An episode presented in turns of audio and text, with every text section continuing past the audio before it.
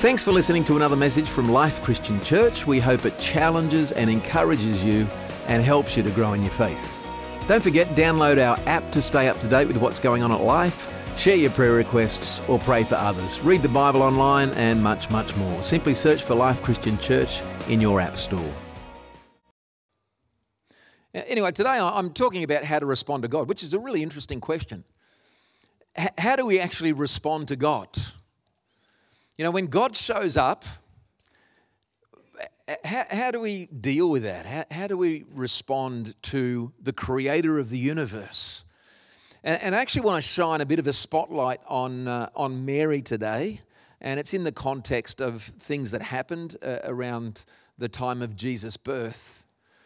But I, I love the fact that Mary, in her response, gives us some really timeless keys of how we approach God and, and, and when we respond to God, what we need to do. And so I want to unpack that a little bit this morning from a really familiar story to many of us that we hear at this time of year from Luke 1 and 26. This is the birth of Jesus foretold in the sixth month. God sent the angel Gabriel to Nazareth, a town in Galilee to a virgin pledged to be married to a man named Joseph, a descendant of David.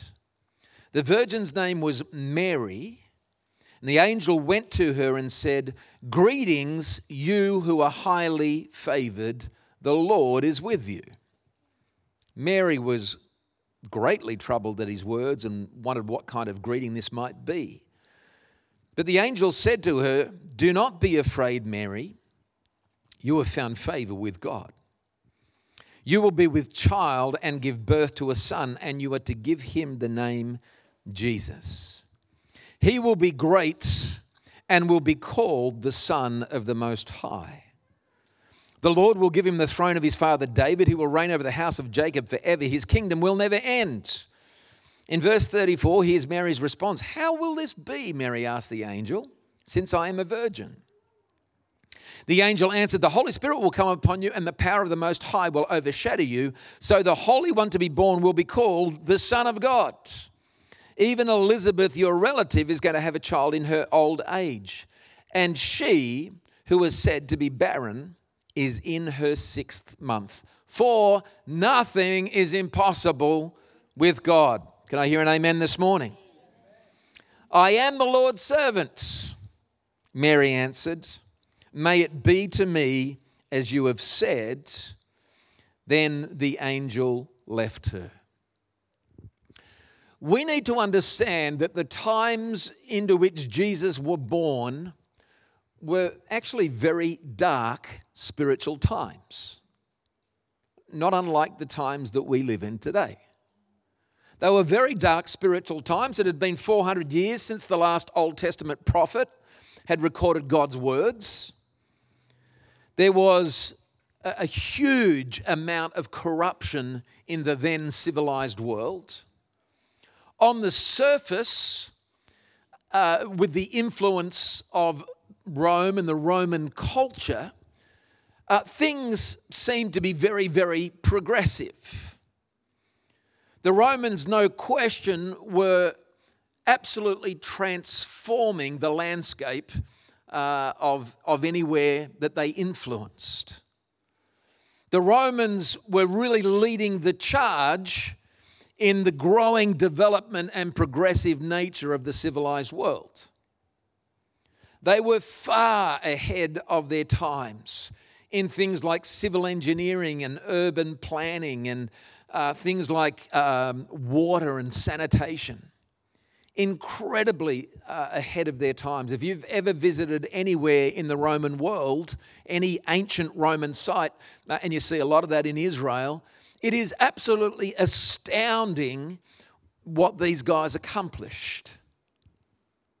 So, on one hand, uh, they are incredibly progressive and advanced, but on another hand, they were totally morally bankrupt. Because Rome and all this Roman ingenuity was actually established on a foundation of Greek philosophy and Greek mythology. We don't actually have time to go into any great detail at how corrupt and depraved Roman culture was, and there's kids in the room, so it wouldn't be appropriate anyway. But these guys were seriously messed up. We think today the world's in a mess morally. It was equally so or more so in the times in which Jesus was born. Morally, they were so bankrupt. Morally, they were, they were just in incredible darkness. So, Jesus is born into a time of uh, great progression uh, technologically. But here there is this absolute decay. Jesus born into this time of spiritual confusion and spiritual darkness, and again, so much like the times that you and I live in. Now, guys, this is a bit of a side note today. But I, I want to encourage you that as God's people, let us not be found guilty of playing into the fear and negativity of so many well meaning but misguided Christians, particularly on social media, who do nothing but promote the idea that the world is totally evil and corrupt. Yes, there is part, parts of the world, there is a part of our our culture that we have to contend with that can be pretty dark and ugly. But this idea that everybody is against me as a Christian, everybody is against me, or everybody's against the church, and, and we've just got to kind of do the best that we can to just hang on until Jesus comes back. And that's the mentality. It's an escapist mentality, and we've got to guard ourselves against that. Friends, the world is God's creation. It still is, and it evermore shall be. And the world is a place of great beauty, depending on where you're looking. There is beauty in the world, there is excellence in the world. And if you can't see that, friends, then you're looking in the wrong place. And I've given you this challenge many times before. But if you're finding yourself living with some kind of escapist, negative mentality about the world, and I can't wait until Jesus comes back and I'm just hanging on by the skin of my teeth until he does. you've got to ask yourself what is fueling that negativity? And for some of us, the best exercise we can do is switch off the TV, get off social media, and go for a walk on a beach or in a mountain and just breathe in God again. And further than that, if you don't like the world the way it is, what are you actually doing to change it? because that's what it looks like to live on mission for God. That's what He's called us to do. You're not born by accident, you're born in the wonderful and intricate plan of God into such a time and place as this. You're not an accident. You're a part of God's design. And part of God's design is that your life would make a difference for the glory of God. And, I'm pumped up because I've just come back from a conference with 500 pastors who are committed to doing that. Making a difference in their cultural context, in their time for the glory of God, and to celebrate the fruit of that was so incredibly inspiring. And to hear the sacrifices that they are making personally to see their communities transform for the glory of God is inspiring. I, I find it deeply challenging. And I come away from something like that going, oh, God, I've got to do more, I've got to do more, I've got to do more. Not that it's about works, not that it's about trying to impress God, but it's God, I want to fully meet the agenda that you have for my life. I want to fully engage in what you have given me to do on the face of this planet. And not only that, but there is a lot to be celebrated. There is a lot that we can just soak in and worship God for who He is. And as I've said before, we live in one of the best places in the world. In fact, what was that thing? Did who saw that thing where um, Tasmania has been voted the number one tourist destination in the world or something by some I don't know, some obscure group, I'm sure. Probably group of Tasmanians decided that, but anyway. We live in a place where we can connect with God so easily. And so I encourage you don't disconnect, don't, don't, don't draw back. One of my favorite sayings is these may not be the best of times, they might not be the worst of times, but they're the only times we've got. And to say, God, here I am, use me. So, how do we respond to God when He taps us on the shoulder?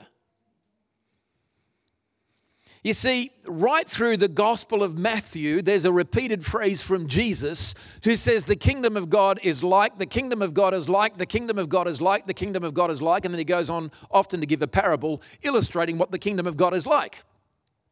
And when he's talking about the kingdom of God, he's not talking about the place we go when we die. He's not talking about heaven. He's talking about the kingdom of God established now on the earth in the way that you and I live our lives for the glory of God what that looks like. And so we're called to live on mission. We're not called to escape, we're called to uh, engage.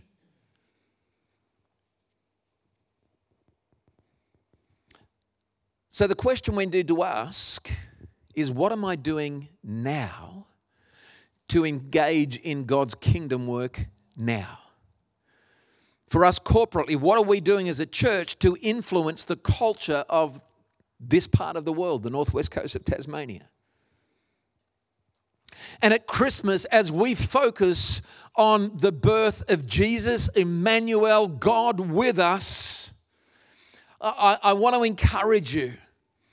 Let's shift our thinking and not from that place of pessimism and negativity look at the world and go, well, look what the world has come to, but rather through the eyes of faith say, look at what has come into the world. Because in Jesus, we have the good news, the gospel. Gospel means good news. So, what do we do when God shows up? Back to the message. How did Mary respond when God showed up? Let's learn from this this morning. And as Rebecca so beautifully um, illustrated in her communion message, just the simplicity and the humility of, of the, the Christmas setting is, is incredible. Here is Mary, this young teenager. And when God chose Mary, he then reveals his plan to her. And the way she responded when God gave her that revelation is an incredible lesson. Because again, when God calls us, we got to know how to respond. And the first thing I notice about how Mary responded to God, she just responded in incredible humility.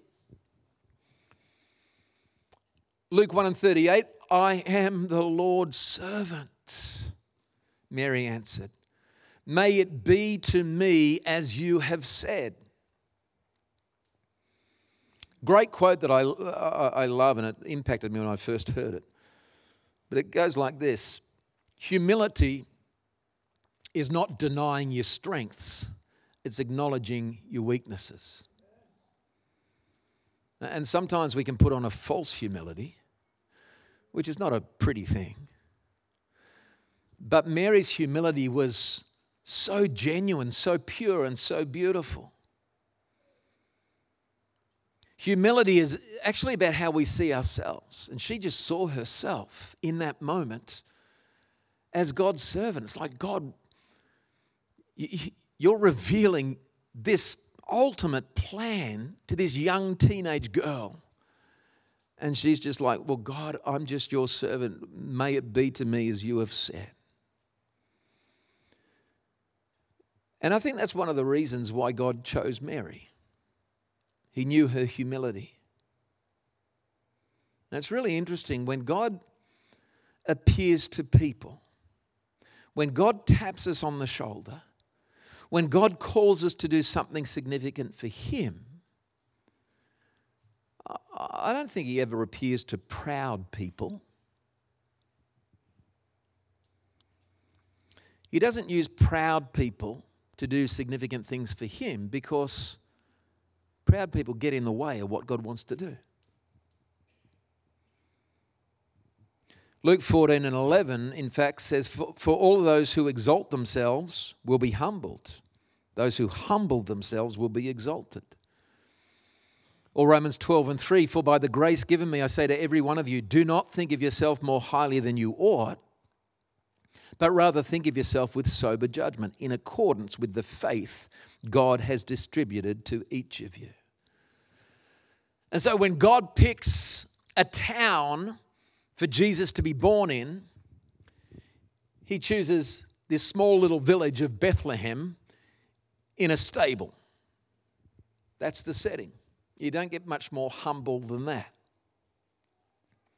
When the angels announced Jesus' birth, it wasn't to Herod in the palace, it was to a bunch of lowly shepherds in a field.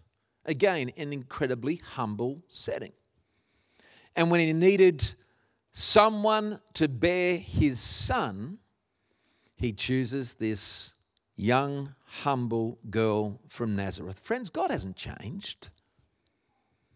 He's still looking to do great things through people who might actually seem very, very small in their own eyes. 1 Peter 5 and 5 God opposes the proud but shows favor to the humble. Here's a really interesting thing. Do you know one of the signs of spiritual growth and maturity is humility, a growing humility? The Apostle Paul, who we know wrote much of the New Testament, says of himself in 1 Corinthians 15 and 9, I'm the least of the apostles Ephesians 3 and 8, I am the very least of all the saints. 1 Timothy 1 and 15, I am the foremost of sinners. And it's interesting, as Paul matured, he thought less of himself. And so, as we grow and mature in faith, one of the signs of that maturity should be an increasing humility. And I love the fact, and you can be really, really confident of this, that every single leader in this church they have launched into a position, not from a place of, well, I'm glad somebody asked me because I've been waiting because I know that that's, you know, what God has for me and I'm really confident that I can do that. Anytime somebody has been tapped on the shoulder or prompted by God, it's been the opposite. It's like, really? Me? Okay, that scares the life out of me, but if that's what God wants for me, I'm willing to walk into that. And every single significant leadership position in the life of the church has been established from that position of humility, acknowledging, okay, God, I'm not going to draw back from this. And it scares me, but God, I'm going to trust you. And if you're calling me, I trust you to equip me. And He does. And I love that that can be said of any one of our leaders in the life of this church.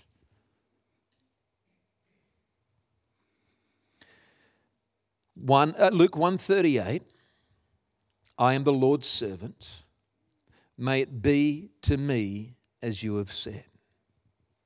So that's the first uh, point that we learn from Mary's response to God. So we ask ourselves the question how do I respond to God? Respond to God with humility. The second thing we see in Mary's response is there was a great faith element. Luke 1 and 39, at that time, Mary got ready, hurried to a town in the hill country of Judea.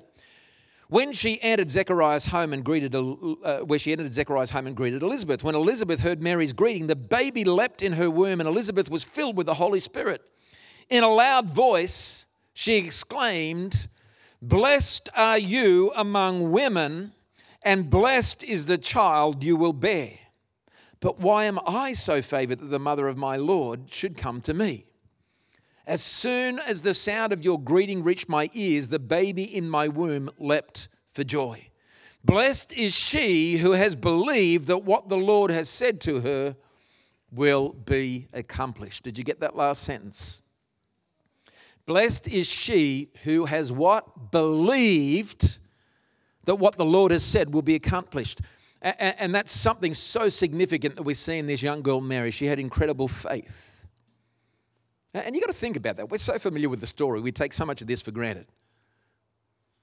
She believed she was going to have a baby, even though she was an unmarried teenager. That's crazy. Why? Because God said it. And friends, this is the attitude that God is looking for. In spite of what circumstances say, in spite of what I perceive my own situation or my own personal inabilities or limitations, if God says it in faith, I must believe it. Friends, we must trust who God is and we must believe what God says. That's faith. Hebrews 11:6 reminds us and without faith it is impossible to please God because anyone who comes to him must believe that he exists and that he rewards those who earnestly seek him. Now, this is actually a huge stumbling block for many people uh, when it comes to God. They say, Well, I, I, I don't know. I don't know about God. I, really, I've got to see it to believe it. And that's actually the opposite position of faith. Doubt says, things have to be seen to be believed. Faith, the opposite, actually says some things have got to be believed in order for them to be seen. And Mary believed that what the Lord said would actually happen, and it did. And friends, you and I got to respond the same way. We respond to God with faith because without faith, it's impossible to please God. So when God shows up, friends, we respond number one with humility. We respond number two with faith. And then number three, we respond with praise. What do I mean by that? Luke 1 and 46, and Mary said, My soul glorifies the Lord, and my spirit rejoices in God my Savior. This is amazing. And this is an incredible faith response. It's not, well, okay, God, let's, uh, you've told me this stuff, so uh, yeah, whatever, uh, let's see if it works out. No, she sings this song of praise. And it's almost a prophetic praise because she's praising God in a way that it's already happened. Friends, does our attitude sometimes get in the way of our faith?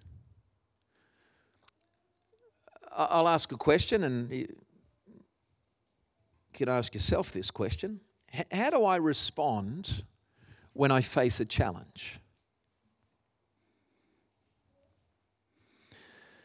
How do I respond when something unexpected just happens in life and stuff happens in life? I know there is a, a part of our humanness that causes us to begin to feel very sorry for ourselves and have a little bit of a pity party and get a little bit disconnected and a little bit down in the mouth. Do we doubt God in those moments? Do we question God in those moments, saying, God, this, you know, this stuff's not supposed to happen. I'm a faithful follower. Do we come to God with an attitude because of that? Or do we maintain a really confident faith that says, uh, This hurts, I didn't see this coming, but I know God did see this coming? I know this might overwhelm me right now, but I know there's something within me that knows this does not overwhelm God. God is not threatened by this right now. And faith doesn't throw a pity party and say, Woe is me. Faith says, God is bigger than this. God is bigger than this. And it might not be a trial or, or, or, or, a situation. Maybe it's that daunting feeling when we know God is calling us to something. And it seems too big, it seems an impossibility. We don't see it in ourselves. I don't see it in me, but maybe God does. And what's the response? Praise God. When things are going against us, when we face a problem, when we face an unexpected situation, I praise God. When God's calling us to step out in faith and do something significant for Him, I praise God. I'll believe it, and I'll step up to the task, not confident in my ability, but confident in the one who has called me. And it's exactly what Mary's response was. Instead of doubting, instead of being fearful, Mary was filled with praise. And friends, here's the thing for us, for those who are followers of Jesus this morning. If that's not our response in any situation in life, every situation in life, then we need to do some adjustments so that praise can begin to become our default response no matter what we face. Might feel a little bit unnatural at first, but we need to develop the habit. Because I think we can read between the lines a bit and realize that praise in this context for Mary was not some kind of false expression that she just mustered up in the moment. It was just an automatic response, shows something about her faith. Praise came to her incredibly naturally because it comes naturally when you live a lifestyle of praise. I'm going to ask the team to come back. Now, a lot of people get a bit confused about this stuff. A lot of Christians get a bit confused about this stuff. And they think, well, you've got to pray to God when things are going bad, and then you praise God when things are going good. Friends, the two are not mutually exclusive. We need to develop a constant attitude of both prayer and praise in every aspect of our life, in all circumstances. We are supposed to pray and praise all the time at the same time. So, friends, what do we do when God shows up? How do we respond to God? Well, three things we learn from Mary. We respond in humility, we respond in faith, and we respond with praise. And I really, really encourage you in the times in which we live. Our world needs people who are filled with those three things humility, faith, and praise. As we choose to follow God, and as a church family, we follow God together, we spur one another on toward love and good deeds. We do that. And may we be a people filled with humility filled with faith, filled with praise. Maybe this morning some of us need to change how we respond to God. Maybe there's a shift that's got to go on, particularly if you're doing it tough right now, where we look to God and say, God, I praise you, I honor you, I thank you that whatever I'm going through right now, while it causes me anguish and pain and anxiety, God, I'm not going to let that overwhelm me, Lord, because I want to cast all of that at the feet of Jesus so that He might carry that burden. Give me the wisdom, give me the faith to, to walk through whatever it is that you've got to walk through right now. But to praise God and say, God, I know that it's not bigger than you and I choose to magnify you, not magnify my problem. Or again, if you're wrestling with obedience in some area, you're thinking, God's calling me, God's calling me, I'm resisting, I'm resisting, come back to these three points. Uh, God, I just got to come before you humbly. Not denying my strengths, acknowledging my weaknesses. Come before you in humility, but come before you in faith not faith in me, but faith in the one who is calling me. And if He's called you, He will give you what you need to fulfill the task and the purpose for which He's called you. And in the light of that knowledge, we just praise Him. God, I go into this praising you. I go into uncertainty praising you. I go into insecurity praising you. I face trials praising you. I navigate problems praising you.